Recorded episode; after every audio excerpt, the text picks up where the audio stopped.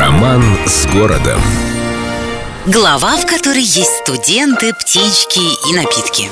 Уже давным-давно история известен ответ на вопрос «Чижик-пыжик, где ты был?» Ну, естественно, гражданин употреблял на фонтанке горячительное с последствиями.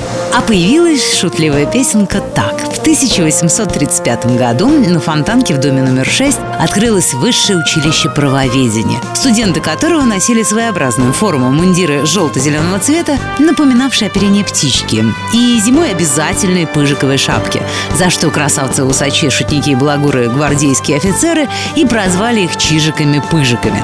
Как известно, мало кто из студентов может грызть гранит науки в сухомятку. Чижик-пыжик, как настоящий петербургский студент, поддерживал традицию. Юные правоведы, частенько тайком, переодевшись в гражданское, отправлялись в кабак, располагавшийся неподалеку, где ни в коем случае не допускали перерывов между первой и второй. После того, как кануло в лету училище и яркие мундиры, и даже шутники, балагуры, гвардейские офицеры, стихотворение про Чижика-пыжика получило новую жизнь.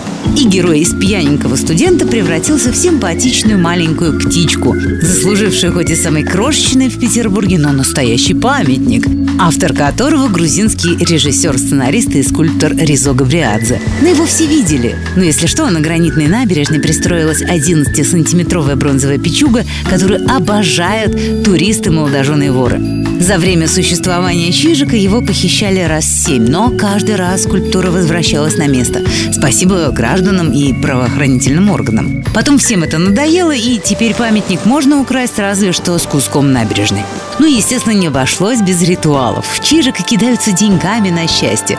Но это не самая сложная и новая операция. Молодожены придумали по заковыристи. Итак, чтобы семейная жизнь задалась, жениху нужно изловчиться и, спустив на веревочке вниз рюмку водки, чокнуться ровно с клювиком бронзового чижика, не расплескав ни капли. И вот тогда, знающие люди говорят, тогда-то будет как в сказке. Жили они долго, счастливо и все в этом духе. С любовью к Петербургу. Эльдо радио.